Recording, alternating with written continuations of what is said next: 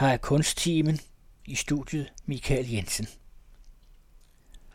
John Brodersen er specialist i almen medicin, det vil sige praktiserende læge, og har set patienter i mere end tredive år og forsket i mere end tyve år. John Brodersen har en P H D inden for folkesundhedsvidenskab og moderne spørgeskemametodik og arbejder som professor på Center for Almen Medicin, Københavns Universitet og på Forskningsenheden for Almen Praksis, Region Sjælland.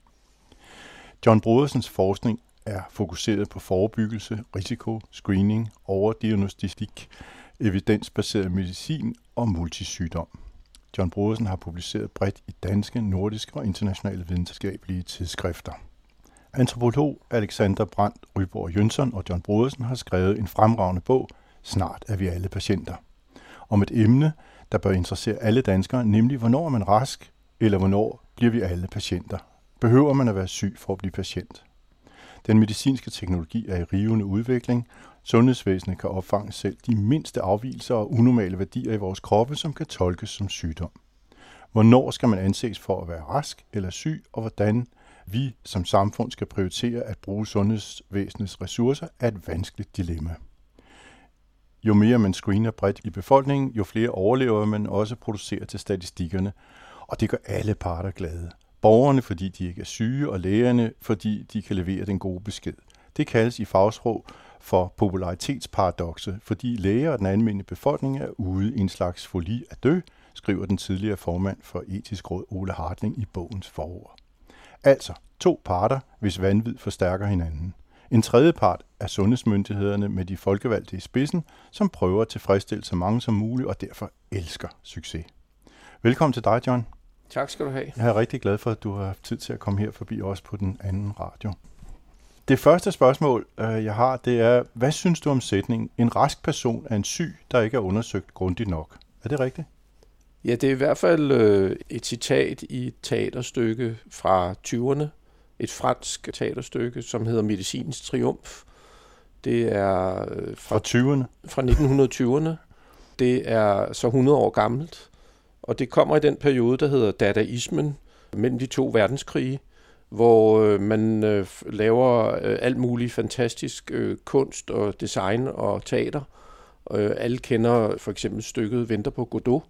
Og det er i den genre, vi skal se det her, at det er ment dybt sarkastisk, altså øh, ironisk morsomt, at en rask person er bare en patient, der ikke er undersøgt godt nok. Stykket foregår ved, at der er en ung læge, der overtager en landsbylæges arbejde. Han er gået på pension, og den her landsby øh, er fuld af mennesker, som ikke går til lægen, og de er meget raske. Han har ikke kunder nok. Og så skaffer han sig altså kunder på den her måde ved at undersøge dem alle sammen tilstrækkeligt.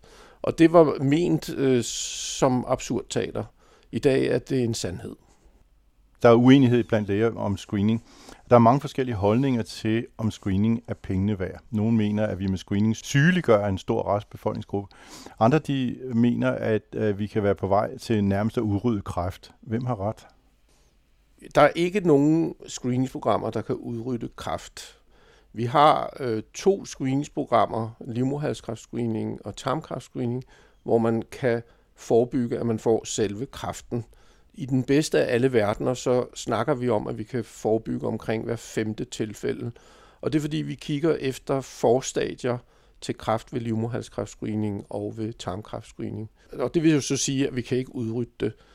Så vi skal ikke forstå screeningens opgave som at udrydde noget som helst andet, end at end hvis vi screener for forstadier eller infektionssygdomme. Det gør vi meget sjældent. Altså for eksempel brystkræftscreening, der øh, undersøger vi ikke for forstadier. Så der producerer vi sådan set flere patienter, fordi vi vil finde kvinder, der har noget i deres bryst, som de aldrig får symptomer fra, som de aldrig bliver syge af, som de aldrig dør af, men som opfylder alle de diagnostiske krav til brystkræft.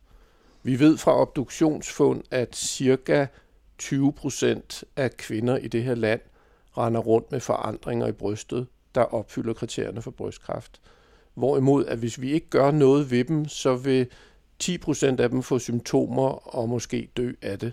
Så vi har altså et kæmpe reservoir ude i befolkningen af forandringer i kroppene, og hvis vi så øh, tilbage til citatet før, undersøger folk grundigt nok og godt nok, så skal vi nok finde de forandringer. Og det er det paradoks, eller det er det dilemma, vi er ude i. Det, der er så en anden problematik eller dilemma ved screening, det er det der med, at vi skal opveje gavn og skade. Så nogle screeningsprogrammer gør både gavn og skade, og det er en værdiafvejning. Der kan vi ikke som forskere lave en eller anden øh, objektiv afvejning. Der skal vi ind og snakke om, øh, hvor meget gavn kan vi acceptere til hvor meget skade. Vi var jo ude i de diskussioner i forbindelse med coronapandemien, hvor vi forholdt os til, om øh, øh, vaccinationer, er det i orden at vaccinere, hvor vi har nogle meget, meget sjældne alvorlige bivirkninger for at stoppe en pandemi, og øh, der vil være rigtig mange mennesker, der kan blive meget syge af det her og dø af det her.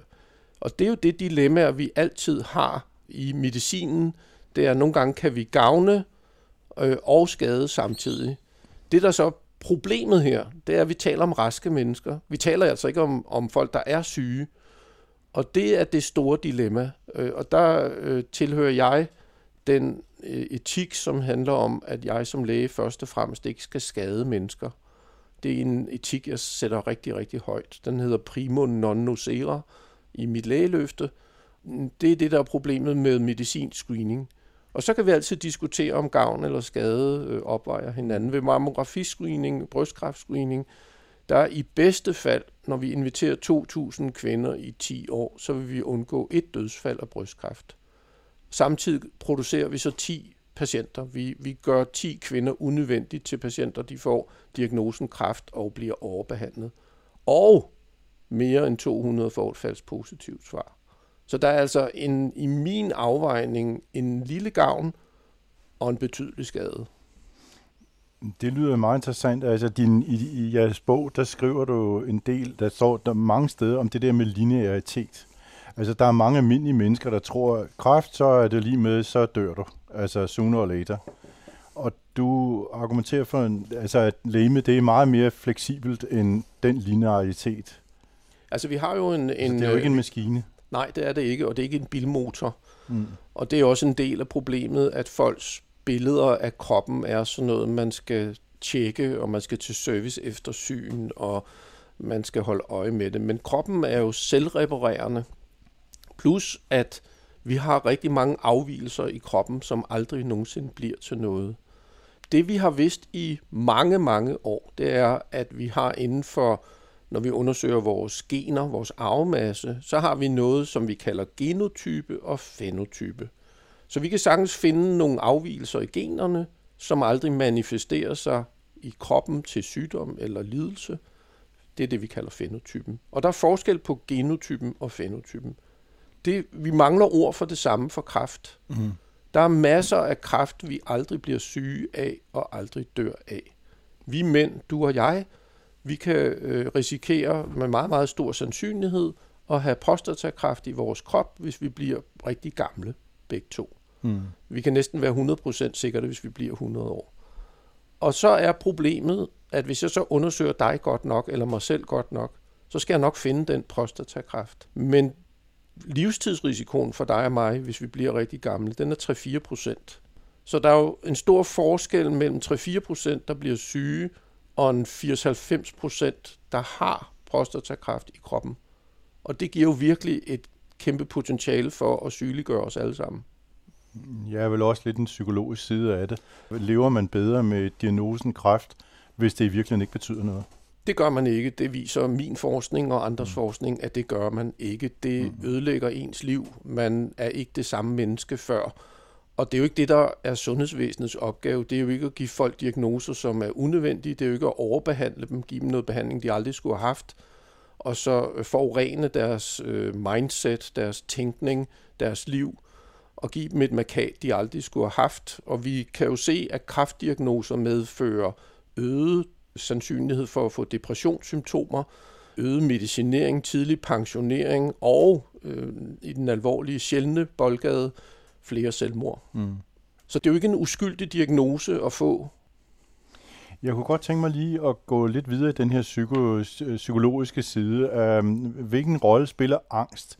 Jeg har skrevet her mine noter. Driver angst folk til at blive screenet? Er vi simpelthen gået amok i almen ængstelse for sygdom?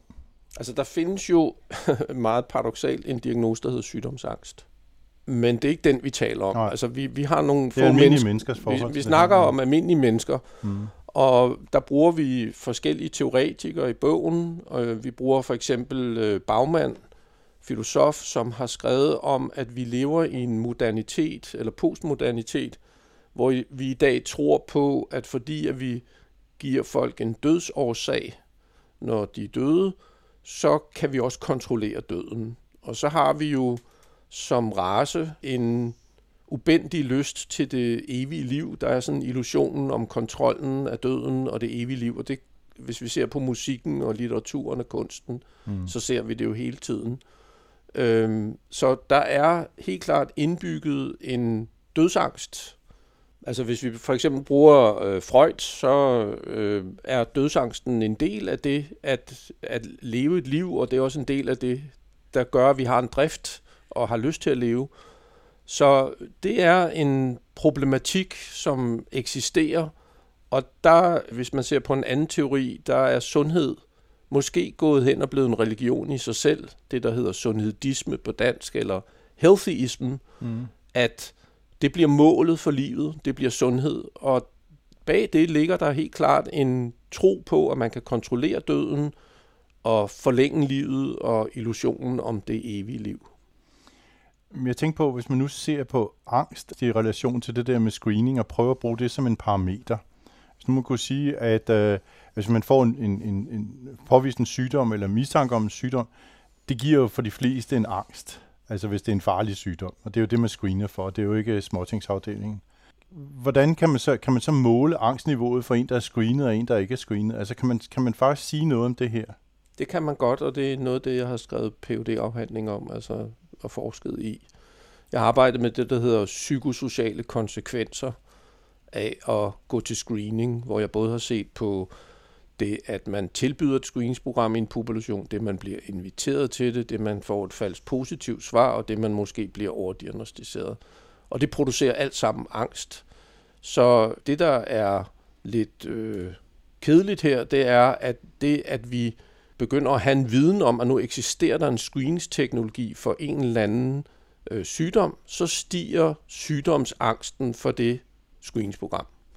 Når vi så tilbyder folk screening, så føler de sig mere trygge, når de har været derhenne, men den tryghed er mindre end den angst, vi har induceret i populationen, og det vil sige, at vi, bliver, vi, vi skaber sådan et behov for flere og flere og flere undersøgelser.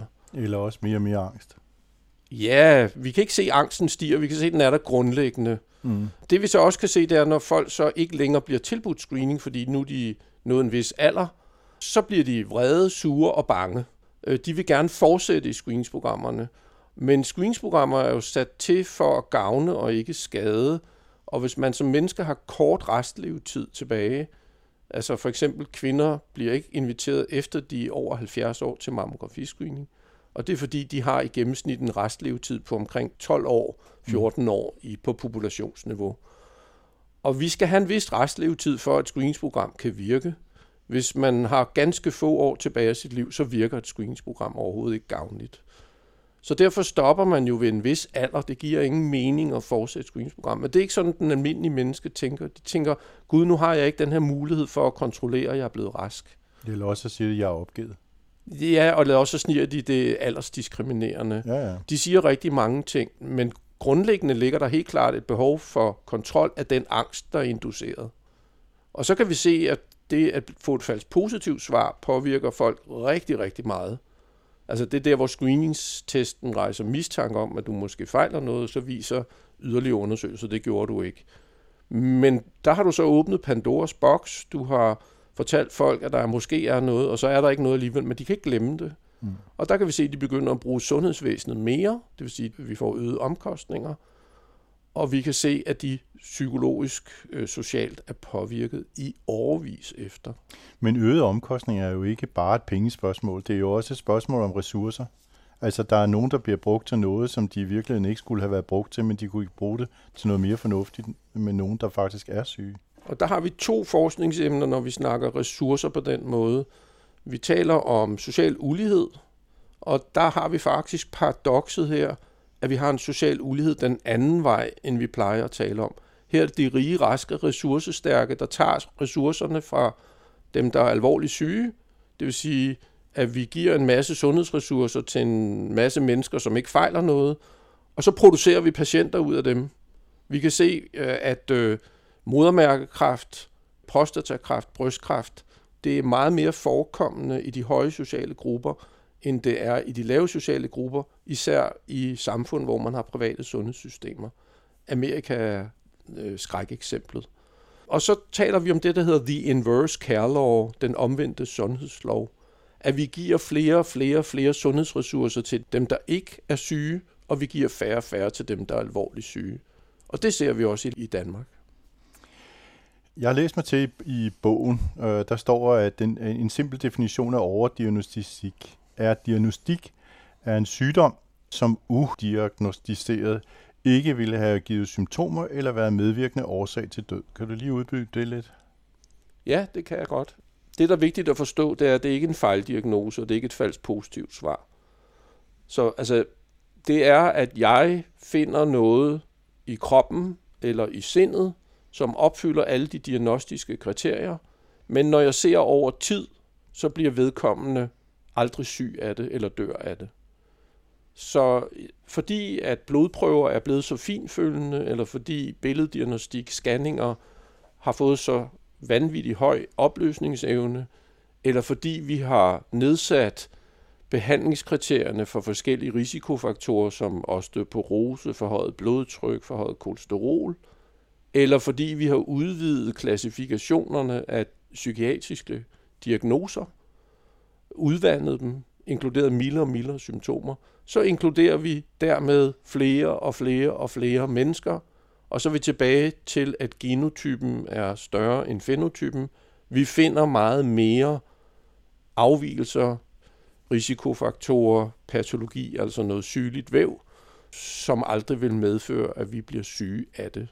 Så det er paradokset i det her biologiske fænomen, der hedder den menneskekrop, at vi er selvreparerende, vi kan holde noget nede, og noget af det, vi har i kroppen, bliver aldrig til noget. Så tilbage til din linearitet, alting er ikke progressivt, alting går ikke til det værre, værre, værre. Det er ikke sådan, fordi jeg finder noget, man kalder et forstadie til kræft, at det så nødvendigvis udvikler sig til kræft. Nej. Jeg tror, mange almindelige mennesker har oplevet det her, fordi nu om dagen er det jo meget moderne at give børn diagnoser, og de er alle sammen A D H D i en bunke, ikke? Og man ofte siger man til sig selv, hvis jeg selv var blevet diagnostiseret, da jeg var på den alder der, så var jeg nok også blevet A D H D. Og, og, og hvad så? Og de klarer sig jo fint, og det er jo gået meget godt i livet alligevel. Altså, men nu er det en helt anden sag end screening jo. Altså, vi kan se, når vi kigger historisk på det, vi kalder diagnosenomenklaturen, altså Bibelen mm. for, hvordan definerer man psykiatriske diagnoser. Så kan vi for eksempel se, hvis vi tager autismespektret, så kan vi se, at det er blevet bredere, og det inkluderer mildere og mildere symptomer. Og det er klart, at hvis du udvander en definition, og, øh, ja, så kommer der flere og flere ind. Så kommer der flere og flere ind. Ja. Hvis vi tager et andet eksempel som blodtryk, mm. så da jeg startede med at læse medicin i nitten fireogfirs, der hed det hundrede plus alder. Jeg fylder tres her i næste mm. måned, det vil sige, at mit blodtryk, øh, det øverste, det der hedder det systoliske blodtryk, øh, hvis det ikke er højere end hundrede og tres, så har jeg ikke for højt blodtryk. Den går så, ikke i dag. Så det går ikke i dag, men mens jeg læste medicin, så lavede man det om til et hundrede femogtres femoghalvfems. Mm. Vi har to tal. Ja. Inden jeg blev læge, så hed det et hundrede fyrre halvfems. For et par år siden, der tog den øh, amerikanske hjerteforening og sagde, nu hedder det et hundrede tredive firs. Og det giver jo sig selv, at når du nedsætter grænsen, så bliver flere og flere inkluderet. Mm. Og vi er nu nået derude i absurditeten, at hvis jeg tager risikofaktorer for at få blodprop i hjertet, eller få et slagtilfælde, det er også på moderne dansk hedder stroke, jamen så er jeg ude i, at der kun er fire procent raske tilbage i populationen. Mm. Og så har jeg jo givet alle et markat og sagt til alle, at det ville være en god idé at overveje at få noget blodtryksmedicin eller kolesterolmedicin, eller gøre et eller andet ved det. Og så, så har jeg puttet et risikomarkat på folk, og så har jeg skaffet en masse kunder til sundhedsvæsenet, og der er en medicinalindustri, der tjener rigtig, rigtig mange penge på det her. Ja, der snakker vi om mange, mange penge her. Øh, rigtig, rigtig, rigtig mange penge. Og det vi skal tilbage til, det er, at vi skal begynde at overveje, er den her gavn virkelig, øh, kan den virkelig retfærdiggøre al den her skade? Og undskyld, har vi råd til det? Er det det, vi skal gøre? Er det den vej, vi skal køre? Fordi vi har ikke råd til alt det her. Vi har ikke råd til at gøre os alle sammen til patienter og behandle os alle sammen. Mm. Og hvis vi vil, og hvis vi ikke gør noget ved det, så vil vi nok ende i, at det offentlige sundhedsvæsen er øh, færdigt. Fordi så vil vi kun have råd til det i et privat regi, og så vil det kun være de rige, raske og ressourcestærke, der har råd til det. Og når vi så kigger på de lande, som har de typer systemer, så har, hvis vi snakker overdiagnostik, så har de langt, langt mere overdiagnostik, end vi har i øjeblikket i Danmark. Det er noget af en, af en, en hvad, rejse, I har sat jer på med den bog her. Fordi det er jo i virkeligheden bagsiden, eller modsvaret til en kæmpemæssig øh, industri af penge. Ja. Og en masse mennesker, der alle sammen har en interesse i at få det her til at spille, fordi alle vil gerne høre den gode historie. Men det er ligesom den anden side af demokratiet. Vi er nødt til at have både den ene side, det er fint, at vi skal alle sammen være raske, men vi skal også vide, hvad er prisen for det, og det er jo en del af demokratiet. Ja, og hvis man kigger på øh, de sidste øh, folketingsvalg, vi har haft, så har sundhedsområdet jo ligget top mm. hver gang, og øh, hvis man kigger på sundhedssektoren som et hele over de sidste tyve år, så har det fået flere og flere, flere ressourcer. Det har man ikke gjort inden for andre sektorer. Og vi ved fra forskning, at øh, man kan nå et vist toppunkt, hvor penge ikke længere gavner, men så tipper det toppunkt, og så går det faktisk ned ad bakke, og så begynder flere penge i sundhedsvæsenet at skabe mere og mere skade, fordi vi bliver selvproducerende, vi overdiagnostiserer mennesker. Og det handler jo også om kultur, det handler også om den måde, vi tænker på. Så ja, det er en bog, der har været længe undervejs, og jeg har forsket i det her felt i over tyve år, og jeg er ikke palle alene i verden. Jeg har internationale kolleger, og jeg har også få nationale kolleger, som, øh, som har forsket det her, men det er, jo ikke, det er jo ikke et budskab, som er blevet taget vel imod. Og hvis du kigger på en anden problematik, som vi også beskriver i bogen, det er, hvem sætter dagsordenen inden for forskning, hvem sætter dagsordenen inden for, hvordan det skal køre, så er det jo dem, der snakker om, at vi skal have mere, og vi skal finde det tidligere, og øh, ny teknologi. Øh, så man kan sige, at dem, der i øjeblikket har magten og styringen og sætter dagsordenen, det er dem, der gør det her problem større. Og den forskning, som i dag foregår på universiteterne, er jo i stor grad styret. De frie forskningsmidler er meget, meget få og meget begrænset.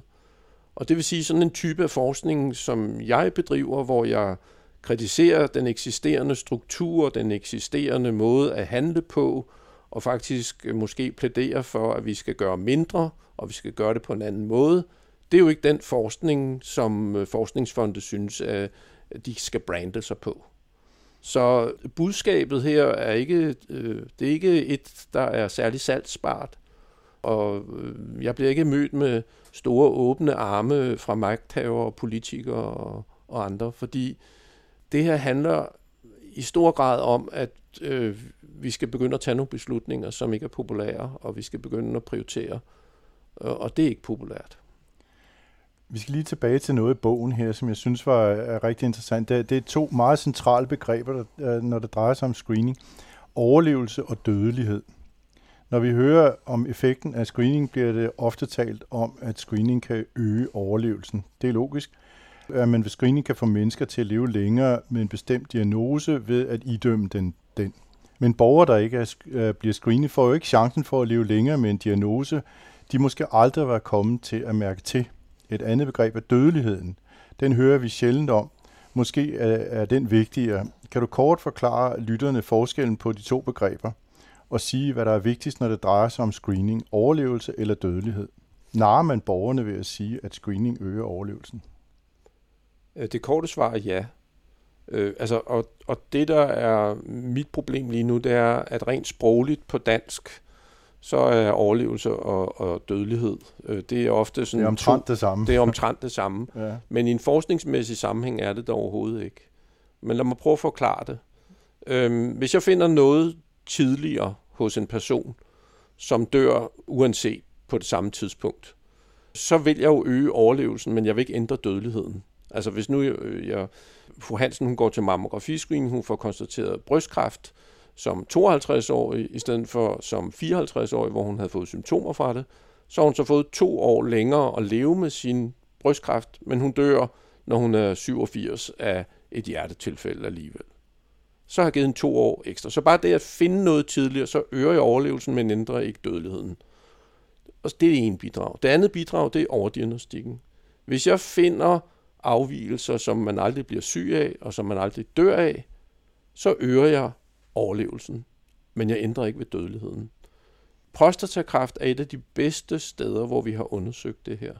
Og det vi kan se, det er, at vi har mere end fordoblet antallet af mænd med diagnosen siden seksoghalvfems. Vi har øget overlevelsen mere end til det dobbelte, og dødeligheden er stort set den samme. Hvis dødeligheden er en lille smule nedsat, så er den fordi, og her har jeg snakket med mine kolleger, som er professorer i det, der hedder urologi, så siger de, at det er fordi, at kemoterapien er blevet bedre, og den kirurgiske behandling er blevet bedre, altså operationerne er blevet bedre. Så vi kan ikke se, at den tidlige diagnostik nedsætter dødeligheden, vi kan ikke se, at screening nedsætter dødeligheden, men vi kan dele med se, at overlevelsen stiger. Så det er meget forførende at snakke om overlevelse, men det skal vi faktisk ikke, når vi taler screening. Der skal vi kun snakke dødelighed. Det, det er jo interessant, fordi det her er jo nærmest det der med statistik af, af en anden form for løgn. Ja, altså jeg tror, det var Churchill, der sagde noget i den retning, ikke? At ja. Jeg tror kun på den statistik, jeg selv laver. Ja. Øh, altså du kan jo manipulere med hvad som helst. Jeg kunne give dig et andet eksempel. Jeg snakkede om mammografiscreening før, jeg formidlede det i absolutte tal. Jeg sagde, at man skulle invitere to tusind kvinder i ti år for at undgå et dødsfald. Det er det, der hedder number needed to invite to screening, altså hvor mange skal invitere mm. i hvor lang tid for at undgå et dødsfald. Jeg mm. kunne også have formidlet det i en relativ risikoreduktion. Den er femten procent. Det lyder jo meget mere forførende, at jeg kan nedsætte dødeligheden okay, femten procent. Ja. Ikke? Dem tager vi. Men femten procent af hvad? Jeg skal jo mm. kende nævneren. Mm. Så jeg skal vide, hvor mange, der får diagnosen. Jeg skal vide, hvor mange af dem dør. Og så skal jeg vide, hvor meget jeg flytter det. Og i absolutte tal, så vil jeg cirka diagnostisere fyrre af de her to tusind kvinder. otte af dem vil dø i løbet af de ti år. Og hvis jeg så screener, så dør syv i stedet for. Så jeg går fra otte til syv af fyrre af to tusind. Det er de femten procent. Ja, der har man jo femten procent, er faktisk ikke ret meget. Nej, det er en i forhold til otte, eller en ja. i forhold til syv, ikke? Ja, ja, ja. Ja, af to tusind. Så man skal kende nævneren for ikke at lade sig forføre statistik.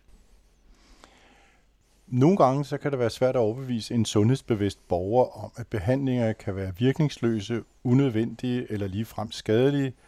Det skal jo ikke være en forhindring, men en udfordring, som bør gribes, hvis man har som mål at kombinere patientens ret til medbestemmelse og til at nøjes med at behandle de syge og lade de sunde og raske være. Det er noget, der står i bogen. Kan du uddybe det lidt? Ja, altså, jeg er opvokset i den tradition, der hedder evidensbaseret medicin, hvor vi øh, taler om tre områder, vi skal inkludere i sådan en beslutning sammen med patienten. Øh, vi skal tage den bedst tilgængelige viden, vi har fra forskning. Vi skal forholde os til, hvor sidder jeg henne som læge, og hvad er mine erfaringer, hvad Hvad, hvad er det for et sundhedssystem, jeg sidder i? Og så skal jeg inddrage patienten, og patienten har nogle værdier, har nogle præferencer, har nogle holdninger, har noget etik, har måske også en tro. Øh, og det er de tre felter, jeg skal inddrage i en beslutningsproces sammen med patienten. Så min opgave som læge nogle gange er sådan set ren rådgivning. Nogle gange skal jeg selvfølgelig også være mere paternalistisk og sige, det her det anbefaler jeg simpelthen ikke. Fordi vi ofte som praktiserende læger jo møder patienter, som slet ikke er i stand til at forholde sig til al den viden, der er på et område. Og så spørger de jo ofte mig, John, hvad vil du gøre, hvis du var mig? Og så bliver det jo mere sådan en, den gode pater, der holder patienten i hånden og, og hjælper patienten på vej. Og det er jo også det, der står i vores lægeløfte.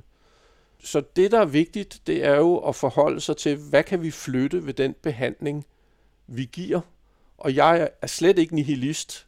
Folk, der er syge, folk, der øh, er ved at dø af den sygdom, de har, de skal da tilbydes den aller, aller bedste behandling. Så vi taler jo slet ikke om, at jeg ikke vil diagnostisere og behandle. Selvfølgelig vil jeg det. Det er det, der er min opgave som, som læge. Jeg vil bare ikke diagnostisere og behandle dem, der er raske. Og der er det vigtigt, at man forholder sig til, at al medicinsk behandling har gavn og skade. Og nogle patienter, jeg har haft patienter, der har spurgt mig, om de behøvede at tage den kemoterapi, når de havde fået en kræftdiagnose. Og så er det jo vigtigt, at de spørger specialisten og siger, jamen, hvis jeg nu tager den her kemoterapi, hvor meget kan den så hjælpe mig? Og hvilke bivirkninger og senfølger kan jeg få af den her kemoterapi? Og der er jo så patienter, der vælger at sige, jamen, jeg vil godt lade mig operere for kræften, men jeg vil ikke have kemoterapien, men I må godt give mig stråler, eller det modsatte. Jeg vil gerne nu have operationen, jeg vil gerne have kemoterapien, jeg vil ikke have strålerne, og så videre og så videre. Og det skal vi som læger respektere, når vi sidder i sådan en fælles beslutningsproces. Men rigtig mange patienter ønsker sådan set ikke at tage stilling til det der. De vil gerne have lægen vejleder dem og rådgiver dem og prøver at guide dem den bedste vej i forhold til, hvor de står hen i livet. Ja, eller også tager de hele pakken, fordi det er dødsangsten, der banker på. Ja, og en gang imellem, så har der jo været nogle forfærdelige eksempler på, og når man tager hele pakken, så er der faktisk mere skade end gavn. Så mm, altså, det er også vigtigt, og nu kalder jeg det evidensbaseret medicin, det er vigtigt, at den behandling, vi giver til vores patienter, den baserer sig på viden, der er inddraget fra forskning, og ikke er tro, håb og kærlighed. Det var derfor, vi så de her store protester fra praktiserende læger omkring cannabisolie, at den daværende regering og Folketing vedtog, at nu måtte man gerne udskrive det, selvom man ikke havde nogen forskningsviden, det der hedder evidens. Mm. Øhm, så protesterede vi og sagde, at det vil vi ikke være med til. Øh, nu er vi så ved at få en masse forskningsviden om, hvordan virker cannabisolie, og den korte snak er, at det virker ikke. Men trods det, så fortsætter øh, Folketinget med at sige, at det må folk gerne få. Og det går ikke, hvis du spørger mig. Vi kan ikke basere et sundhedsvæsen på tro, håb og kærlighed. Vi må basere det på videnskab. Mm, og behandle de rigtige. Og behandle de rigtige, men endnu, endnu vigtigere, diagnostisere mm. de rigtige. Vi skal ikke producere patienter ud af de raske. Se, øh, da jeg nu lavede det her og forberedte mig på det her, så talte jeg så med en ven, jeg har, der er lungemediciner. Han sagde til mig, at jeg skulle drille dig lidt. Så nu stiller jeg dig et spørgsmål, og så siger jeg så, at i, i Danmark, der har vi nationale screeningsprogrammer for tre sygdomme. Livsmoderhalskræft, brystkræft og tarmkræft. Dem har du alle sammen været inde på. I U S A har man screeningsprogrammer for omkring ti forskellige sundhedsområder. Altså det er mere end tre gange så mange som i Danmark. Er vi bagud? Nej, det er vi ikke. Vi baserer vores screeningsprogrammer ud fra den bedst tilgængelige viden. Og, øh, så det er de rigtige screeningsprogrammer, vi har? Det vil jeg ikke sige. Nu er det, det, det, det vil jeg ikke sige, nej. Det er. Øh, men jeg vil sige, at vi skal i øjeblikket ikke have flere end de tre for kræft. Vi har også andre screeningsprogrammer, som ikke er for kræft. Men i øjeblikket skal vi ikke øh, til at begynde at screene for flere kræfttilstande, hvis du spørger mig, fordi der tyder den bedst tilgængelige viden på, at skaden er større end gavnen. Og de tre screeningsprogrammer, vi har i øjeblikket, kunne vi faktisk også godt prøve at kigge lidt mere kritisk på, og måske overveje, om vi skulle screene noget mindre. Hvis jeg skal give et relativt nemt eksempel, så har kvinder, der er født øh, i nitten treoghalvfems og frem efter, de er blevet tilbudt H P V-vaccinen som tolv-årige i børnevaccinationsprogrammet. Øh, når man vaccinerer kvinder med H P V-vaccinen, før de har haft seksuel debut, så forebygger man rigtig meget af de celleforandringer, de kan få, som nogle få og sjældne gange medfører, at de får kræft. Det vil sige, at forekomsten af celleforandringer og livmoderhalskræft er meget, meget mindre i en population, der er H P V-vaccineret, end en, der ikke er det. Derfor virker screeningen rigtig dårligt i den population, og derfor burde vi begynde at undersøge, hvor lidt skal de kohorter, de, de fødselskohorter, fra årgang treoghalvfems og frem screenes. De skal ikke screenes lige så meget som dem, der ikke er vaccineret. Det har jeg rejst ind i Sundhedsstyrelsen, og der fik jeg bare at vide, at det var man ikke interesseret i lige i øjeblikket. Og det er den type af rigiditet eller konservatisme eller ikke, ikke op på beatet tilgang, jeg møder meget ofte, at nu har man sat det her screeningsprogram i gang, og det er alt for besværligt at ændre det osv. osv. Men det er ikke en ordentlig måde at bruge vores ressourcer på. Vi bør monitorere alle vores screeningsprogrammer og vaccinationsprogrammer, så de hele tiden giver den bedst tilgængelige gavn, vi kan få, og mindst skade for færrest ressourcer. I U S A, der findes der en, øhm, en undersøgelse om lungekancerdødelighed ved C T-scanning. Og, og den viser, at øh, der er en markant øh, reduktion i, i øh, lungekancerdødeligheden ved den. Og det er jo en screening. Ja. Hvad siger du til det? Ja, der er lavet øh, det, vi kalder lodtrækningsforsøg, hvor vi har øh, C T-scannet store rygere. Vi har lavet nogle undersøgelser i Europa, inklusiv i Danmark. Og der er også lavet en i Amerika. Og den i Amerika stikker helt ud sammenlignet med dem i Europa. Og jeg tror, den korte forklaring er, at det sundhedssystem og den måde, det land fungerer på, er helt, helt anderledes end de europæiske områder. Jeg har diskuteret det rigtig meget med mine amerikanske kolleger, og vi drøfter om, hvordan kan det være, at man i Amerika faktisk kan se, at dødeligheden for alle årsager bliver nedsat, sammenlignet med i de europæiske undersøgelser, der kan vi slet ikke se det. Og en af årsagerne kunne være, at omkring to tredjedel af amerikanere har en sundhedsforsikring, en tredjedel har det ikke. Er det så den ene tredjedel, der har været med i forsøgene og fået en god behandling? Det ved vi ikke. Mm. Det vi så derimod kan se, det er, at alle studierne nedsætter dødeligheden af lungekræft på bekostning af overdiagnostik og falsk positive svar. Hver gang, at man diagnostiserer to med lungekræft i sådan et screeningsprogram, så er den ene overdiagnostiseret. Så vi har halvtreds procent overdiagnostik. Det var en meget stor procentdel. Ja, det er en kæmpe, kæmpe stor okay. procentdel. Der er rigtig mange, der får falsk positive svar. Det, der er rigtig interessant, er, at vi ved faktisk ikke, hvordan vi skal få fat i de her store rygere, hvis vi skal have sådan et screeningsprogram i Danmark. Og det, jeg har undersøgt i det danske program, er, at vi finder, altså dem, der kommer til screeningen, det er de rige, raske, ressourcestærke storrygere. Det er de højt uddannede storrygere. Og det er ikke der, vi skal sætte ind, hvis vi skal sætte ind med sådan et screeningsprogram. Så vi ved ikke, hvordan vi skal finde dem. Det er de forkerte, der kommer. Der er en masse, masse skade. Og det er vanvittigt dyrt. Vi har ikke lægerne til det, fordi alle dem, der skal sidde og kigge på de her scanninger, de er slet ikke uddannet.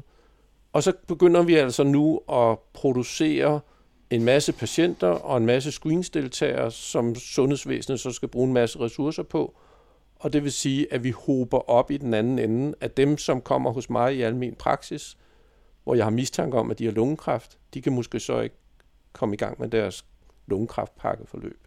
Mm. Så vi skal passe på med de her prioriteringer, når noget lige pludselig ser godt ud på et område, men måske ikke ser godt ud på en masse andre områder. Og hvis vi skulle gøre noget ved lungekræft, hvorfor gør vi så ikke noget ved tobaksforbyggelsen? Der overdiagnostiserer man ikke nogen. Der, der, der skader man ikke nogen.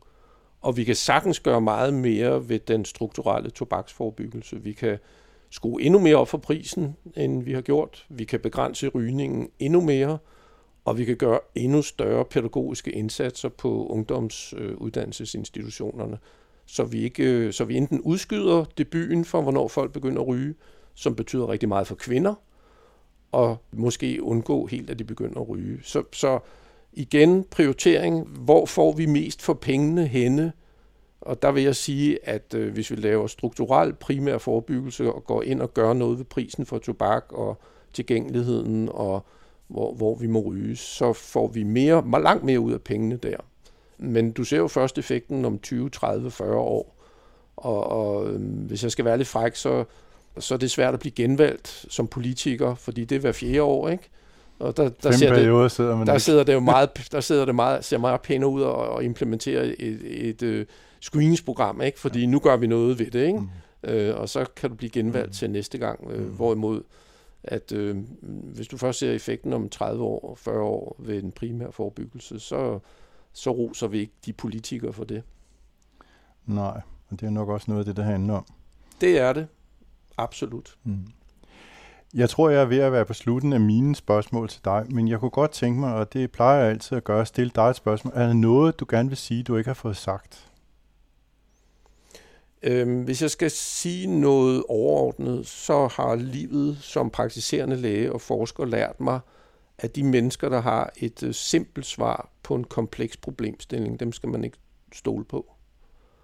Og øh, screening bliver ofte brugt som et simpelt svar på en kompleks problemstilling, eller endnu flere ressourcer til en meget kompleks problemstilling. Så jeg har ikke mirakelkuren til det her. Jeg har skrevet en bog, hvor jeg prøver at beskrive fænomenet og kommer med nogle forslag, men vi er slet, slet ikke i mål, fordi hele det her område er blevet underprioriteret både forskningsmæssigt og uddannelsesmæssigt.